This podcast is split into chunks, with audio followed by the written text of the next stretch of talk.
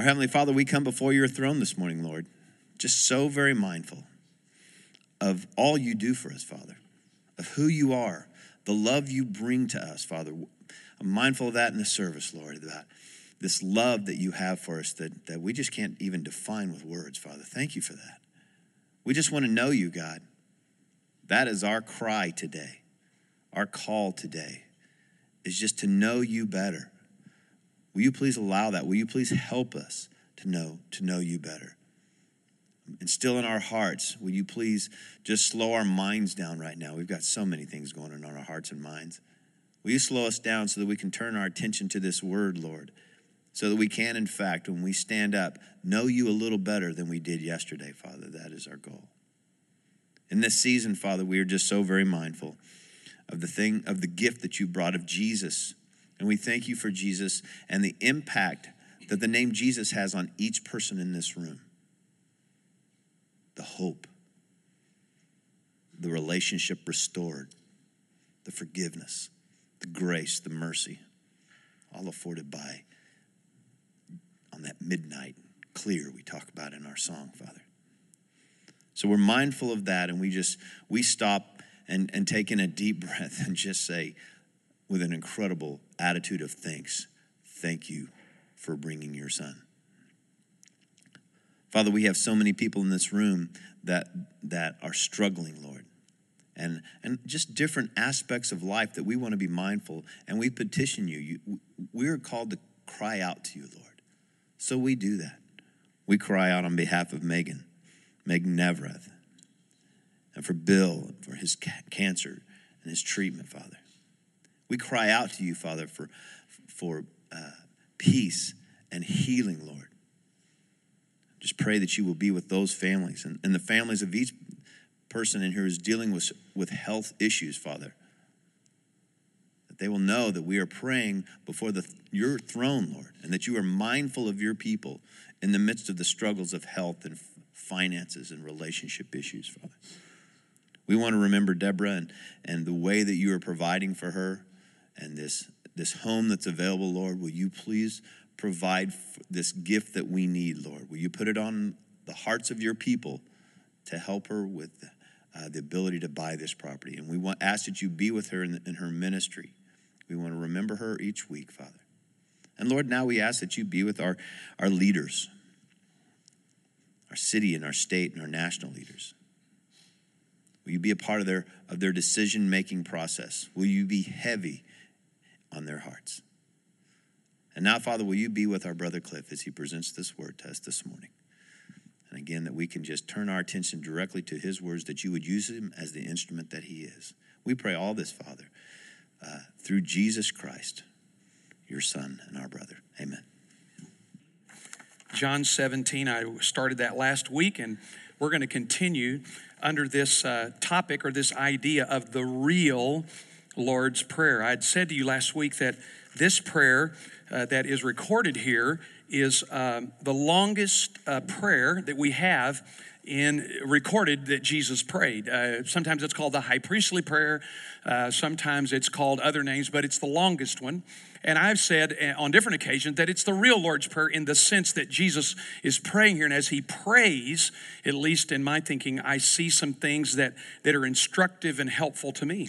And I call it the real Lord's Prayer. You know, I, I we, we tell our students all the time at the university whenever they, uh, um, turn a paper in or are doing some research that one of the real challenges now because of Google and the internet and all of these things is what we call fake news or even fake research. Uh, we've talked about at the university of having a class that actually teaches students how to assess whether or not a website is real or is it some fake uh, uh, outfit that's trying to just communicate matters. And of course, you're probably hearing a lot about it on the news now about fake news, about how it's affected uh, maybe an election or maybe our country. Uh, that's, that's nothing new. Uh, this has been something that we've been wrestling with for a long time. Students will come to class and say, Well, I read this on the internet. And I said, Did you check it? Well, yeah, it's on the internet. And I said, Well, you know, not everything is true that's on the internet. I mean, Abraham Lincoln said that a long time ago. And they just, uh huh, yeah. Yeah, I got to sometimes find another job. Yeah, I'm too, I'm too strong a medicine for some of these kids. But the idea of real, the real uh, matter about uh, the Lord's Prayer. And so I want to look at that. And on your outline, I left a couple of things from last week because I really want to check up on you. I'm in teacher mode uh, right now. And we had said that one of the things, notice there in 17, it says, Jesus spoke these things and lifting his eyes, he said, Father. Now, the, the couple of things that we had there last week was this the posture of prayer. The posture of prayer. I'd shared with you that much of the New Testament and much of Judaism suggests that the only time people bow their heads in prayer is on repentance in those matters. Typically, the posture of prayer in the Old Testament and the New Testament is to lift up your eyes to God. Now, I gave you an assignment last week that part of your assignment would be that as you pray and as you go through the week, that you, when you pray at least one time during the week, you lift your eyes upward as you pray. Anybody do that? Oh, yeah, good. I, you know, I did, did. Did anybody find it a little difficult? Huh? I, I did. you know, I mean, I, I'm, I'm doing. And by the way, I, I uh, last week when we ended class, after I waxed eloquently about this, you know, really, really spoke some great stuff. Do you notice what I did when we prayed? At the end? What'd I do? Huh? I bowed my head. Did, did you notice at the end? I said, Now, do you know why? Because as I did that, it's like the Spirit said to me, Get your eyes open, look up. you know, really, I mean, I'm serious. I'm like that. Now, Lord, thank you. And the Lord said, Lift your eyes, look up. I, I want you to continue to practice that. That's a that's a thing. I had lunch with some guys this week, and we got ready to pray. And one of these, uh, two of these smart alecks are in this class, and uh, we're at a restaurant in public, you know, we're trying to pray like this anyway. Dear Lord, please uh, bless our food here. You know, you see people pray like that, you know. And one of these guys goes, No, no, no, we got to look up. So here we are at the restaurant downtown. Lord, we thank you for this food and the wonderful time that we have together. And I'm thinking, man, these guys are taking this way too far, you know. I won't tell you their name, but their initials are Dick Greenlee and David Plemons, but uh, that's her. Uh, but but anybody, so so when you're when you're practicing this, let me just suggest to you, this is the posture of prayer. Standing and looking at. Now, I'm not saying that you can't kneel. I, I'm not saying that you can't bow your head. I just said last week, and I just want to hit this because I think this is critical for our living. If you're bowing your head and you're closing your eyes, because you are showing reverence to God or try to not be distracted, that's fine. But if there's in that practice a bit of shame, God doesn't want to see your face. You're, you're, you're not worthy to come before Him. You need to think about that. You need to consider that there's more going on there than needs to be. If the, the real issue is, I feel ashamed or I feel unworthy, well, that's okay. You are. I am too. But God asks us to lift up our face and lift our. So I, I hope you. I tried that. I, I got a, an email like that. Any anybody get any insight from that? That did it? That could tell us? It's okay. You don't have to. I know there's a couple introverts in here. Not an insight. Not an insight, but Just every time I do it, it just makes me smile. said not an in, for a recording, not not an insight, but every time she does it, it makes her smile. Cool. Good. Anybody else? Did, did you do anything with that? What, I mean, it was tense for me. It, it creates some tension at times because it's unnatural, you know. And I'm not saying you can't ever pray. Yeah. Distracting. you see too much. Now, see, that's what I'm saying. If you close your eyes when you pray to to keep that, that's fine, I think, and that's okay. And some of us have to do that. My problem is when I close my eyes, I get more distracted because all those things going on in my brain at one time, you know, like I can't see anything else. So, but th- I think that's a legitimate thing to close your eyes if it helps you concentrate. Yeah. Uh, I wasn't privileged to be here last, Shame on you. but I just had a thought. Uh, what about raising your face even if you're going to close your eyes? Yes. I, yeah. Because as you were talking about that, that posture is going to make a difference.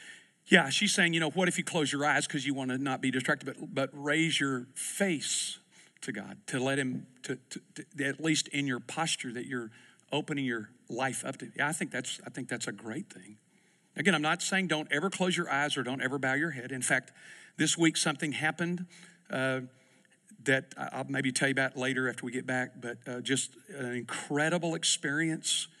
Um, it's hard to explain.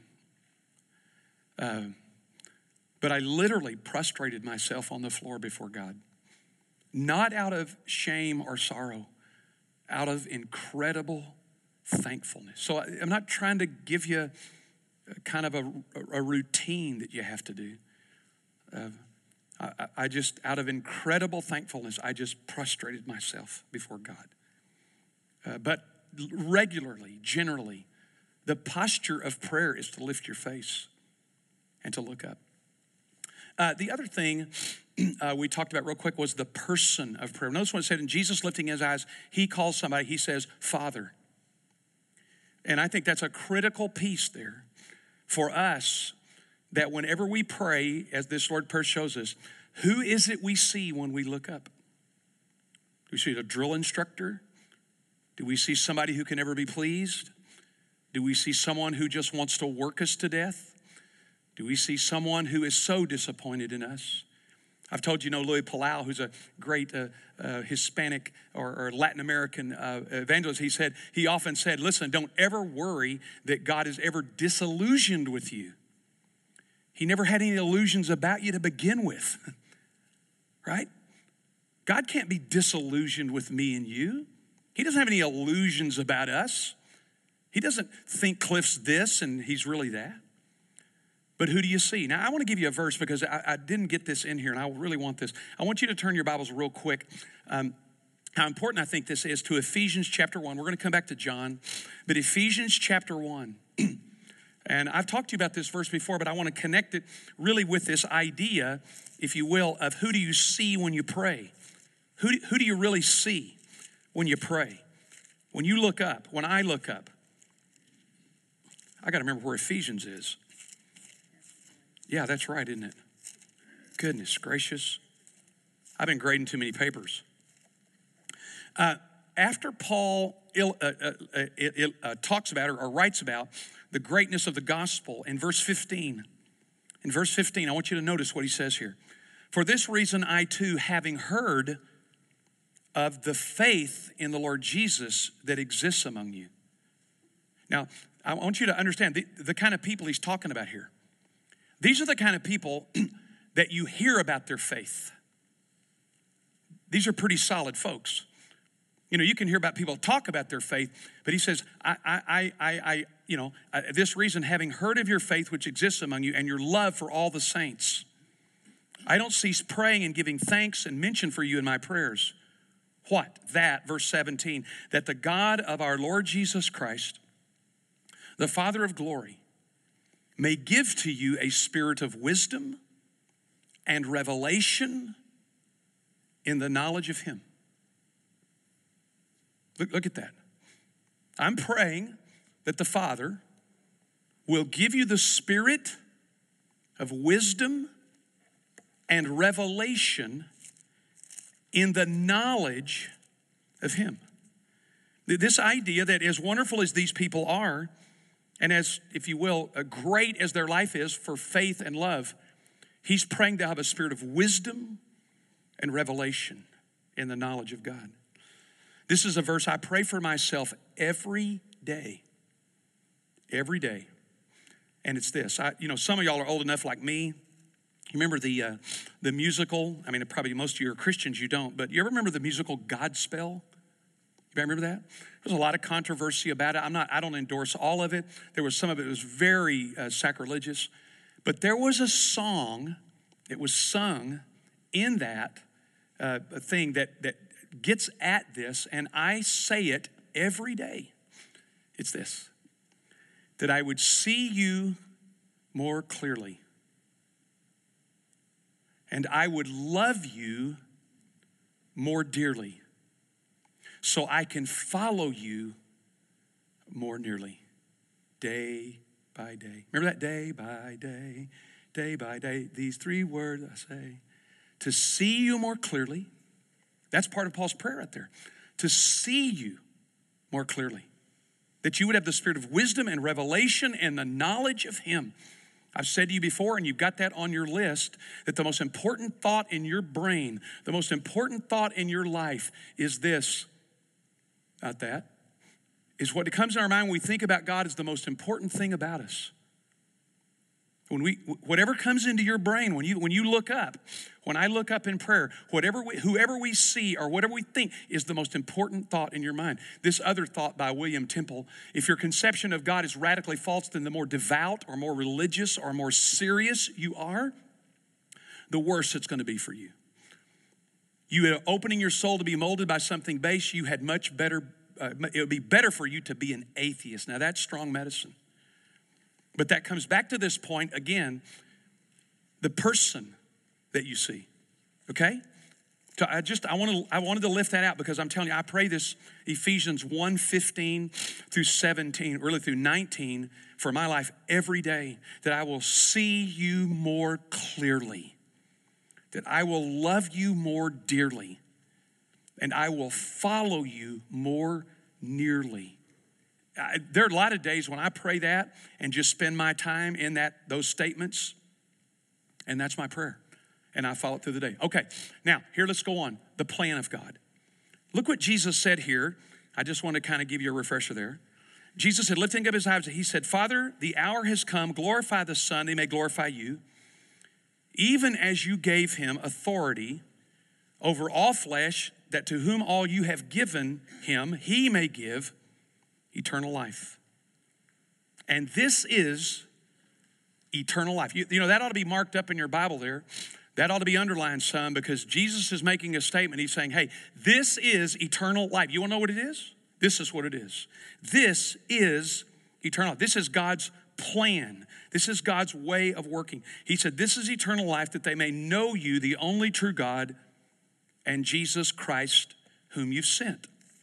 This idea of a plan. God has a plan for our life. We hear that all the time, but I want us to look a little more closely at that. You know, I said this and I was looking at my notes. I said, we're kind of in the midst of the holiday eating season.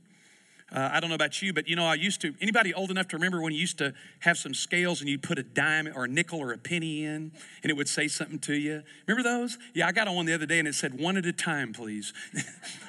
yeah, you know, everybody's got a diet plan. You know, I, I even looked some up. I, I, really these are these are they're all on the internet, so they're true. Uh, I've heard of this one. There's the Adkins, Atkins diet plan. There's the Dr. Oz Ultimate diet plan. I like that. Dr. Phil must have been a little upset because Dr. Phil has the ultimate weight solution. This is my favorite one the Hollywood cookie diet. I'm all for that. Yeah. The, the, they all have a plan, right? Here's the plan. This is how you lose weight. This is how you're going to take it off. This is how you keep it off. Listen, God has a plan, and His plan is that we would have eternal life. And that life is what? That you may know Him, right? It says there, and this is eternal life, that they may know you, the only true God, and Jesus Christ, in whom you sent. Now, I want to look at that just for a minute because I think this is, if you will, God's plan. This is eternal life that they would know you. Let's talk about eternal life first. I want to give you a point here, not quantitative. now, I, am getting above my pay grade, but you know, quantitative analysis is like math and numbers and stuff like that. And I told you, I, you know, I didn't, I didn't have trouble with math until I started multiplying letters, and then I'm out. Quantitative analysis is, is this idea of how much, how many, how many widgets did we sell? There's a quantitative analysis there. I, I want to just remind you that eternal life cannot be quantitative. How much? If it is, everybody's got it. Because the Bible seems to me to be pretty clear that everybody's going to live somewhere forever. Right? This, this, this idea of eternal life isn't that, that, that we just going to live forever. And yet, when you talk to people about eternal life, they talk about going to heaven and that kind of thing. And there's a piece of that, but I want to push a little hard here. That eternal life cannot be quantitative, it cannot be, or everybody's got it. Because everyone will live forever somewhere. So when Jesus is speaking about eternal life, we, t- we tend to think, well, going to live forever. No, oh, no, that's, that's not it. That's not it. Eternal life is not that. There is this idea of qualitative, it's a kind of life. You know, I, I ask my students, would you rather have, of course, they don't always work with me well. You know, I've been to Chicago and had, um, um, just lost the name, the pizza.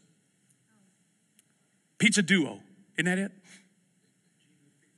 No, it's Pizza Duo. I think it, you know, it comes out like that thick and it's like cake crust. It's like we ordered one one time in Chicago. I said, we'll never eat all that. We ate all of it.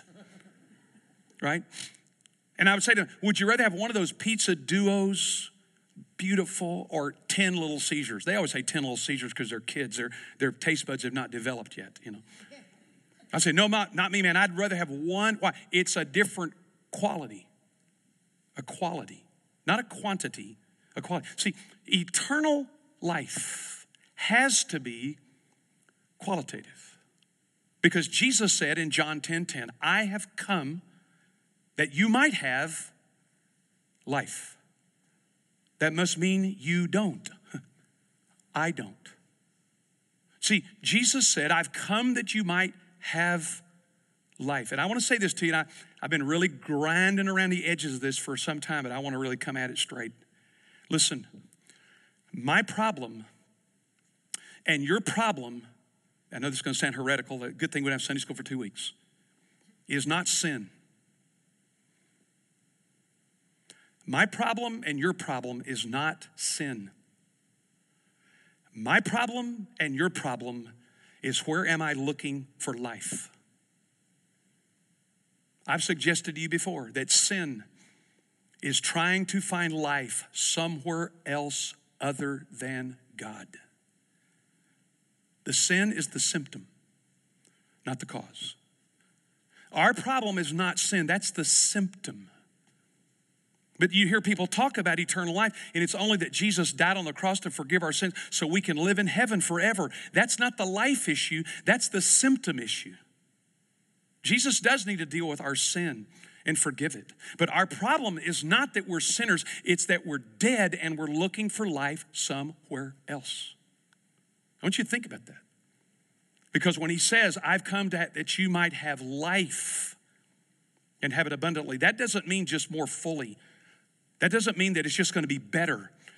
There are two words that are used for life in the Greek New Testament. One is bios, which we get the word biology from, and the other one is zoe. And Zoe, Z O E, if your name is Zoe or something like that, Zoe is the word that is used that means life that only comes from God. See, Jesus didn't come to make bad people good. You, listen, if you think that, then there are a lot of religions that can compete with Christianity line for line. There are a lot of religions who their people are good, right? There are people who are atheists who are good. There are people who don't believe a thing in this world that are good. Their problem is they don't have Zoe. We gotta, we gotta get this straight in our head. Eternal life is not a quality, quantity of life. It isn't that I'm just gonna live in heaven, it's a quality of life that I live right now. That's what eternal life is. And I want to suggest to you again sin is always when we're looking for life somewhere other than God. This will make me fulfilled. This will give me meaning. This will make my life complete. That's when we begin to look for life somewhere else. You don't believe it? Look at Ephesians later, Ephesians chapter 2. Paul said, You who were dead in trespasses and sins, Christ made you alive. One of my favorite thoughts here, uh, and related to this, and I've, and I've told you this, but I'll just remind you. um, John Wesley's favorite definition of the Christian life that he gave over and over again was this, and he, told, he stole it from Char, uh, Charles Scougal The life of God in the soul of man. That's what salvation is. The life of God in the soul of a man and a woman. That's why I don't ever ask people, Are you lost? Are you saved? I just ask people, Is there anybody in there but you? That's the question. Is there anybody in there but you? Or, or are you just religious and disciplined and you got activities nailed down? You know, when it's cold on Sunday morning, come to church. See, Jesus said, I've come that you might have life, eternal life. And this life is in the Son. And it's life that Jesus, just go, go do a statistical study, quantitative analysis of the New Testament Gospels, and you will discover that Jesus spoke about life four times more than he ever did about forgiveness. Because he knew that forgiveness was the symptom, or sin was the symptom of people that don't have power or life. We've been treating the symptom and not the cause. So we need to see what Jesus says here. This is eternal life. Not just life forever, because everybody's got that, but the kind of life, the qualitative kind of life of the life of God in the soul of man. And then notice what he says. Here it is. He says not only this, it's, uh, I think I got that. Yeah, that's right. I have to check my PowerPoint slides here. He said, This is eternal life. What? That they would know you, the only true God, and Jesus Christ you've been sent. Now, notice this to know. To know. Now, the Greek term here, the idea, has varying shades of understanding, but it communicates contextually here more than, I'll give it to you right here, it's more than comprehension, it's more than comprehension of facts or truth. John Wesley again often said that orthodoxy is more than correct beliefs. Orthodoxy is more than correct beliefs and ideas. You could pass a Bible test. Jesus is using a word here that means more than that. You know, if it doesn't, notice this. You can write these down later. It's more than the comprehension of facts. If, if being able to declare who Jesus is and being able to have a, a, an orthodox understanding of truth, then you got problems in the Gospel of Mark because every time one of the demons f- runs into Jesus, here's what they say I know who you are. You are the Christ, the Son of the living God. Mark 1 24. Additionally, in Mark 3 11, in fact, you ever study the book of Mark, go through the whole book, maybe read it once in a whole setting, you realize this the only people who know who Jesus is are demons. Peter seems to know a little bit, just barely. Because when Jesus said he's going to go, Jesus has to rebuke him. You go look through there, there's seven times in the book of Mark where Jesus has declared who he is. Five of them are demons, one time is Peter, and the last one is the Roman soldier at the cross. So, if mere comprehension of ideas, just saying, well, I know, you know, Jesus is the Son of God, he's uh, born of a virgin, born in Bethlehem, this, this, this knowledge is more than comprehension. It's more than just some information. It's also more than, it's also more than uh, just um, uh, a, a one time belief. A one time belief. The verb here, it's interesting. He said, This is eternal life that they may know. Know. That, that, that, that verb, or the word there, know, is, is a verb, know or knowing, is a present tense. I didn't notice this till recently. It's a present tense verb. It's the idea of knowing and continuing to know. Knowing and continuing to know. It's not what we call the inceptive or uh, uh inceptive uh, uh, present. Just it, it, started. Okay, I'm standing here, but it's the idea I'm standing and I keep standing. It's called the durative present. It's sort of like you know, um, whenever uh, Becky and I got married uh, some years ago, um, across from a feedlot. Still doesn't smell like money. I remember thinking I knew a lot about Becky, and I knew some things you know, that I was uh, uh, interested in and attracted to and knew about her, the kind of person she was. But I, uh, some, some years ago, I mean, it was about eight years ago, we were going down to see my parents in Texas. And we're driving down, and I had had to teach a class that night, kind of late. And so I was really tired. So we got out late, filled the car up, we're driving along, and we're down about, you know, Ardmore, right around that area. We had to go down by Houston. And I said, uh, Boy, I tell you, I'm really sorry, Beck. Now, we've been married about 30 years at this point, 29. And I said, I'm really sorry that we're getting away so late because, you know, I, I was just so tired. I said, uh, you know, but uh, we'll get down there. But, you know, I know you really wanted to go down and see my folks and going to Louisiana. And she goes, I wanted to go. I said, yeah. She goes, I thought you wanted to go. I said, no, I thought you wanted to go. And we've been married 30 years, right? And I'm saying, why didn't you tell me that? Well, I thought you wanted to. We called my mom up and said, we're not coming. We turned around, ate Mexican food in Ardmore, came back to the house and took a three hour nap.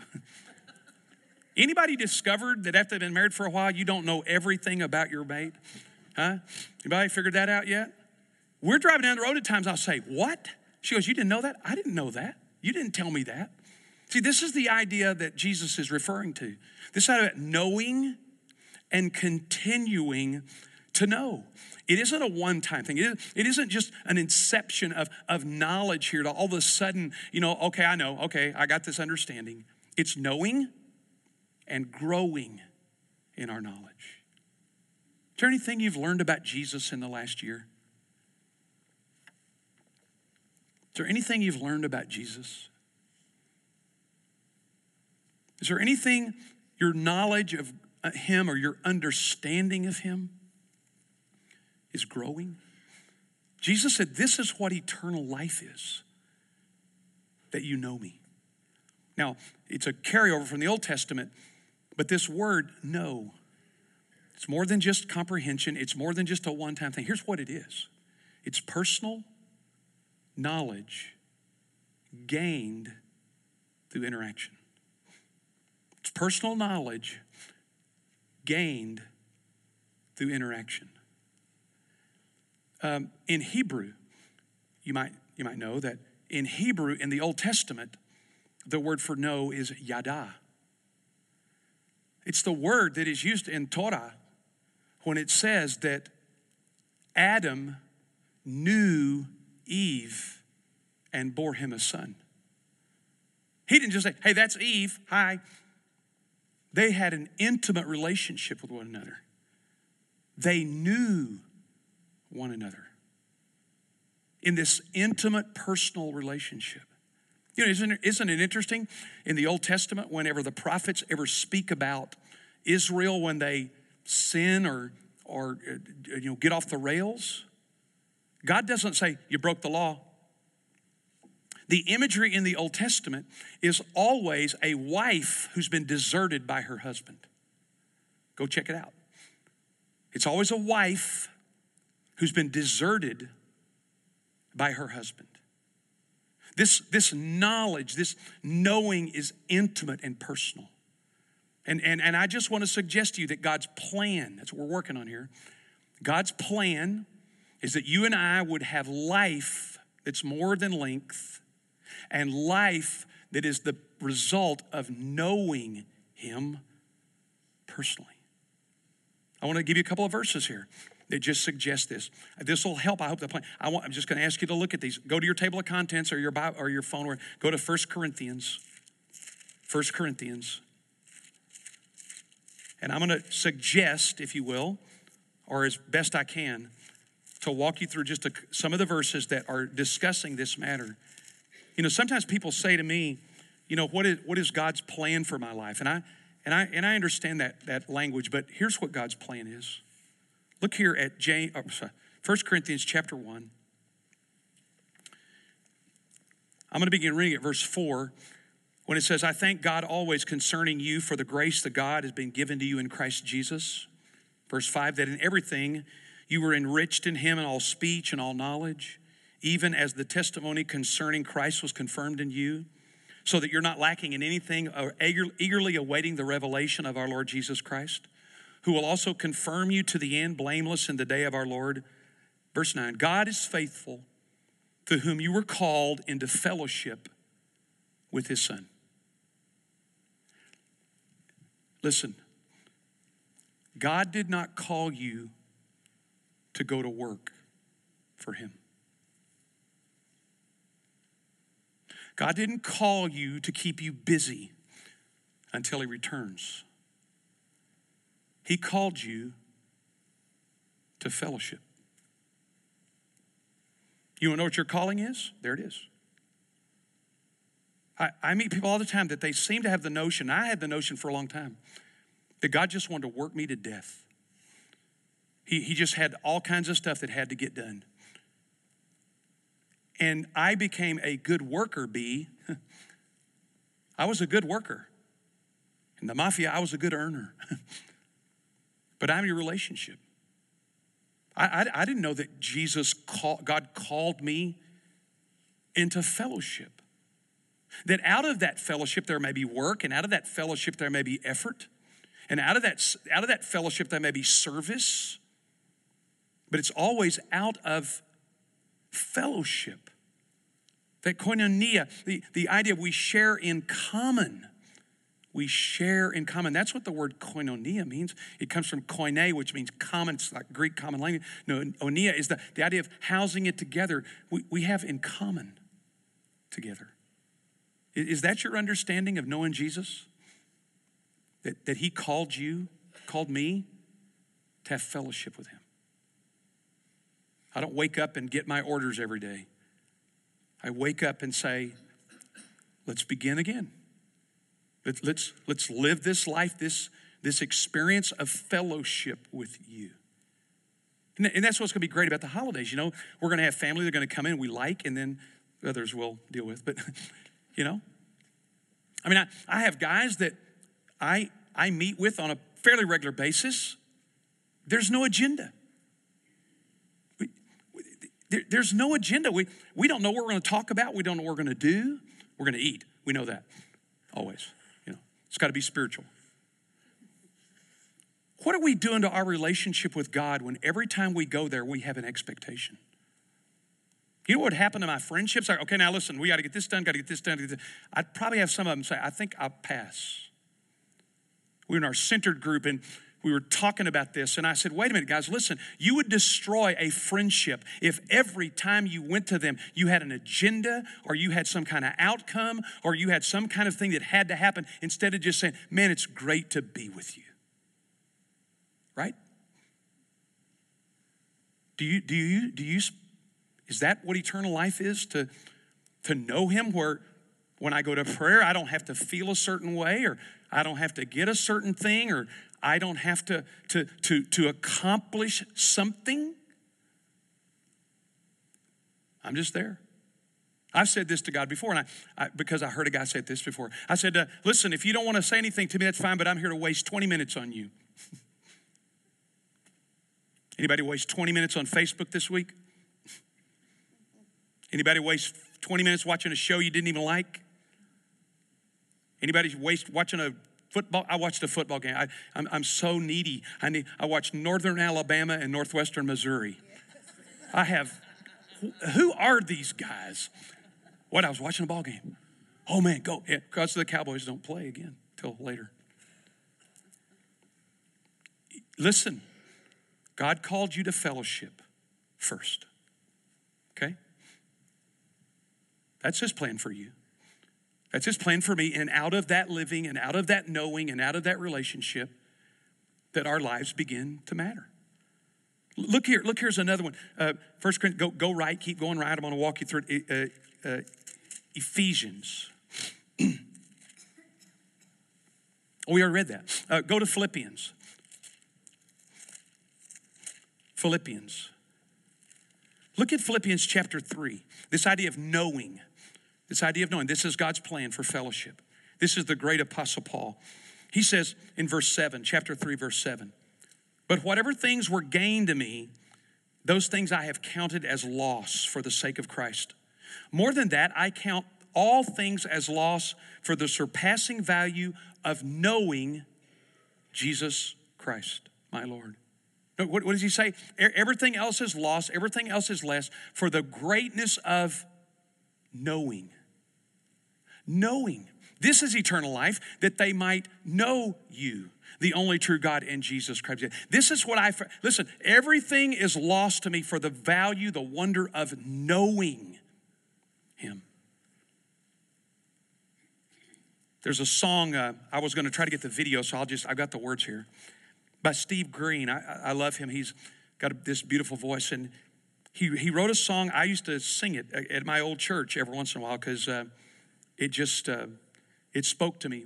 When it says this, just the time I feel that I've been caught in the mire of self, just the time I feel my mind's been bought by worldly wealth. That's when the breeze begins to blow. I know the Spirit's call. And all my worldly wanderings just melt into His love. Oh, I want to know you more. Deep within my soul, I want to know you. Oh, I want to know you. And I would give my final breath to know you in your death and resurrection. Oh, I want to know you more. Uh, this, this song by Steve Green, if you, you have time to Google it and, and go to YouTube, we were going to try to play it. We had some problems. But this is the, this is the plan for God for, of God for you. This is the understanding, if you will, of what Jesus' prayer is trying to tell us. This is eternal life. A.W. Tozer, guy quoted there, said that there are a lot of people that will be satisfied just with intellectual information. Intellectual, that's okay. There's a good, good place for that. But he said they, they, they will experience that and understand it and know that. But he said they will turn their tear stained faces to go to a closet to pray that they might know him. Listen, I know more about him than I know him. I've told you before, one of the great dangers that I have as a teacher here at the church and at the university is I sound like I know God better than I do. If you knew me and you knew at times the struggle that I had to say, God, help me to know you. Help me to know you. Now, that, that's not all my energy. Helping to know him is to know that he's been fully revealed in Jesus. This isn't just self effort. Oh, I'm going to get to know you. I'm going to work harder at this. No, this is saying, where is it that I find the knowledge of God? Hebrews 1 says, In many and various ways, God spoke to our fathers through the prophets, but in these last days, He's spoken to us in His Son, who is the very radiance of His glory and the exact representation of His nature. Hebrews 1 1 to 4. You want to get to know Jesus? You want to get to know Him? I would just suggest bury your nose in the Gospels. Bury your nose in the Gospels. There are lots of other good things to read in Scripture, but bury your nose in the Gospel. Here's an application we could do this week, I think. Here it is. What if this week, uh, look at the star on the lights of the tree and remember that the light of the world came to give us light, give us life? Or if you invest 10 minutes one day this week, read John 1 1 to 5 and meditate. It says there that in Jesus was light, and in him was the life for the world. There's an interesting connection between light and life. In him was light, and the darkness did not comprehend, and he was the life for all men. This to me is the, the essence of what Jesus' prayer is attempting to communicate to us is that God's plan is that we would know him. Guys, it just says this this is eternal life. This is eternal life, that they would know you. Then, second, the last thing here we're going to look at is this the purpose of life. The purpose of life. We're going to look at that here. You know, uh, there's some research that indicates that, and I'll just read it to you here. Did a little research and said this is true, that people who have a sense of purpose in life, according to Dr. Patricia Boyle, a neuropsychologist at uh, the Alzheimer's Disease Center in Chicago, found that people live 2.4, t- or- or people who do not have a purpose in life are 2, 2.4 times more likely to get Alzheimer's. I don't, I don't know what the physiological connection is, but the, from the Chicago Center on Alzheimer's Disease is that people that don't have a strong, continual purpose in life are 2.4 times more likely to develop Alzheimer's. There's also some research from, y'all heard of blue zones before?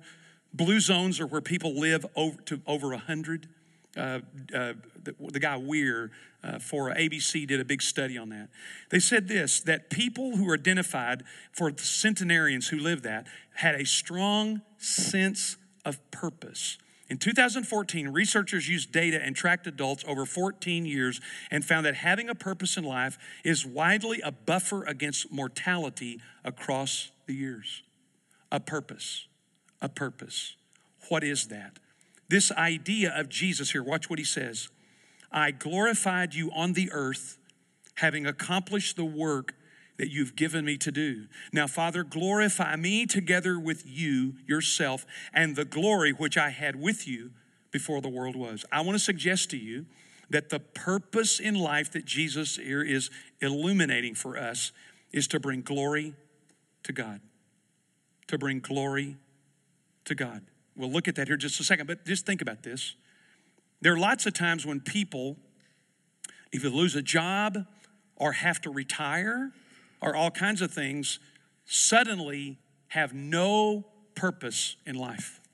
All of a sudden now, you know, you can only sleep so many days in until you've done that. You know, I've told somebody when I retire, if I ever do, I said, the one thing I'm gonna do is I'm gonna read the newspaper every day, and I'm taking myself out to breakfast every day. But it's not all I'm gonna do. There's some purpose here for our life to bring glory to God.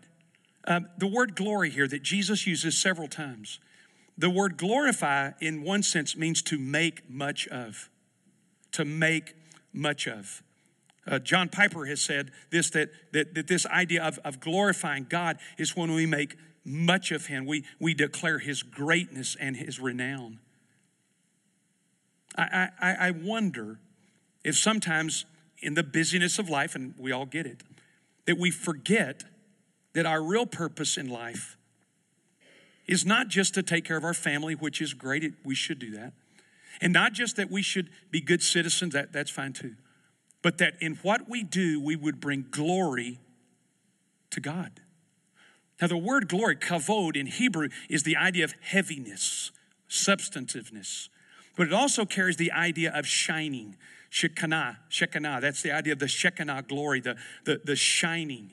The idea is that, that glory is when something is made much of, if, if you will, it's made much of, and it has some sort of shining capacity to it. I, I've wondered about that in, in our lives, our people's lives that we bring some substance to our circles of influence or we, we bring some, some reality to who we are and what christ is and people can see god shining. I've told you before you know people have said to becky before they just get around and say you're a christian aren't you? I never had anybody say that to me. I've had them say are you a car salesman? Nothing wrong with car salesman they said are you a preacher yeah. See, what, what is it that our light shine, our life shines?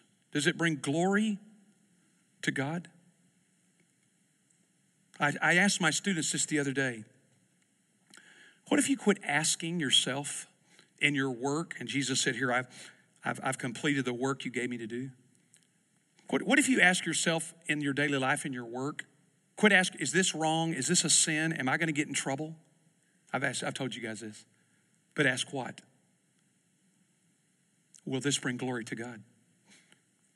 See, it would simplify a lot of things in our lives if, if it wasn't, if we weren't just like, was it wrong or am I going to get caught or is it bad or is it a sin? You know, my students want to know where that line is. Hey, Cliff, can I do this and still be a Christian?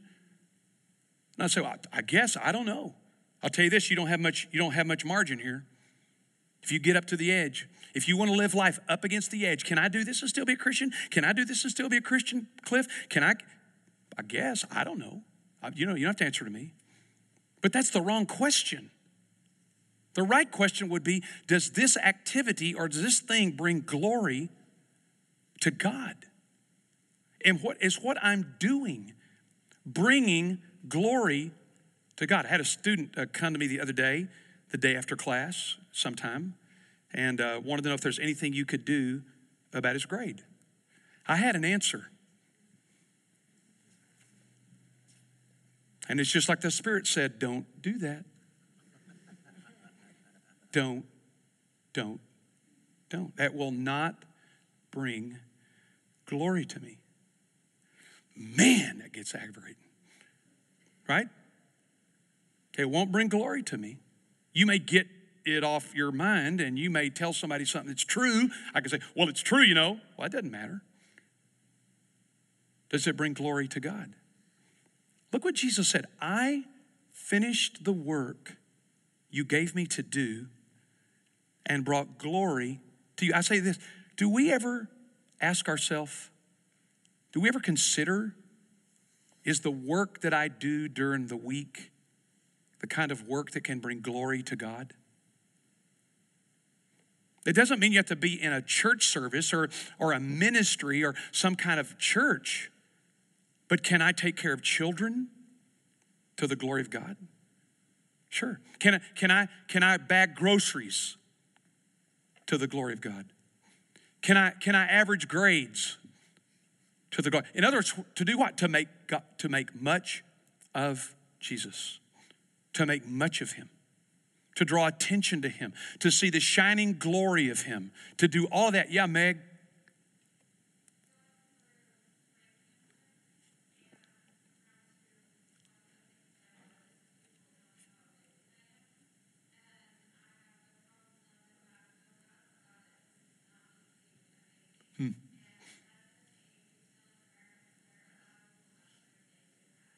Yeah.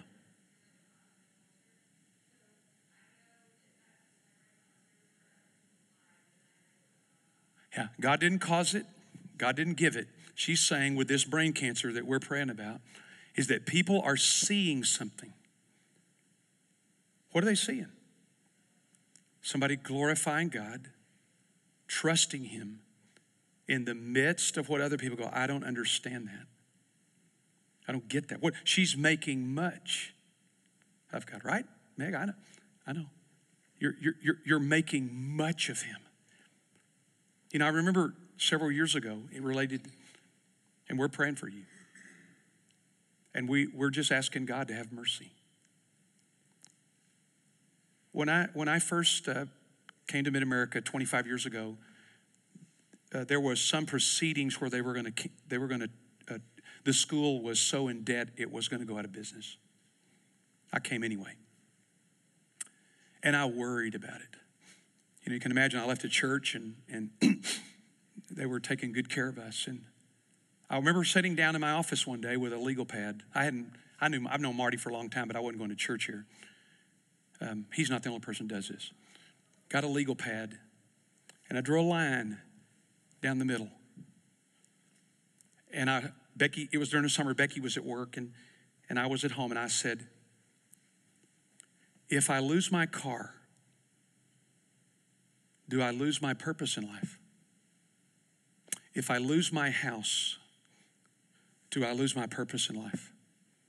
If I lose my job, do I lose my purpose in life? If I lose my health, do I lose my purpose in life? I went through everything I could think of that I could lose ever, and it was real. This wasn't an academic exercise. The first house we ever bought, I thought we're going to lose because the school's going under. The, the, the, the, the move we had made to come up here, we're going under. I thought, well, what if, what if I lose my health? What, what if, what if I lose my job? Listen, listen, even, even this, listen, I, and it, I'm not saying this about Becky, I'm saying about me, but even if I lost my wife. She ran off and found somebody better. All she had to do is open her eyes, but you know, right? Would I lose my purpose in life? Not if my purpose is to bring glory to God, whatever happens. If that's my if my purpose is to increase my net worth, Yeah, I could. If my purpose is to get more comfortable in life, yeah, I could.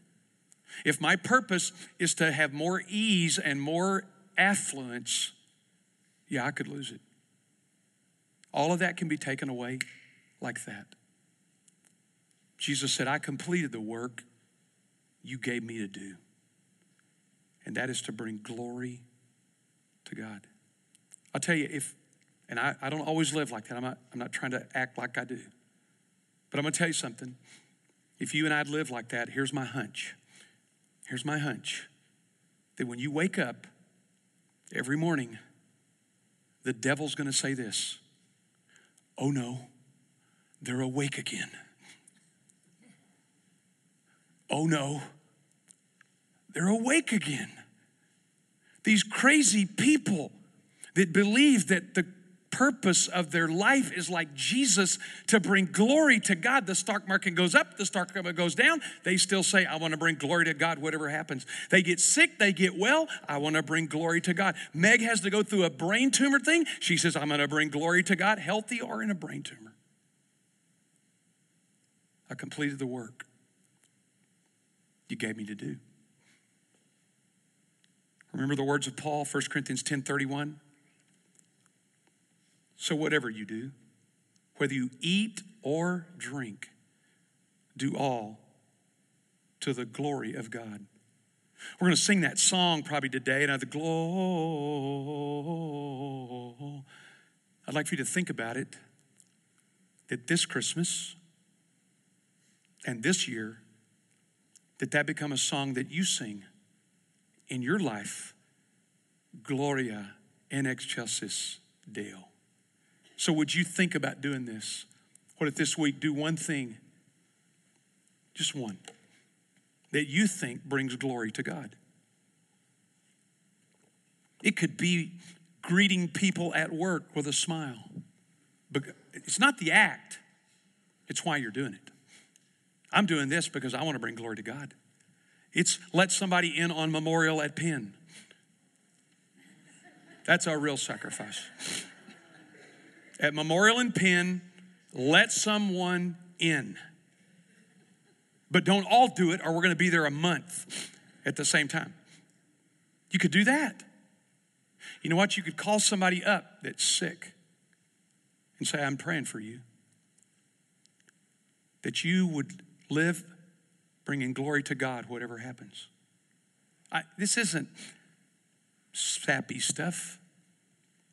This is what Jesus said is the purpose of life that you and I would join the angels, Gloria, to bring glory to God. Now lift your heads. Let's look up. We're going to look up to the one who wants to see your face. Lord Jesus, in this season, help us hear your words, that we would know the posture of our prayer life, that we would know the person of heaven that we would engage our lives in the plan of God to know you, and that we would live out our purpose to bring glory and honor, that we would make much of you in all that we do. And we pray it in Jesus' strong and mighty name. Amen.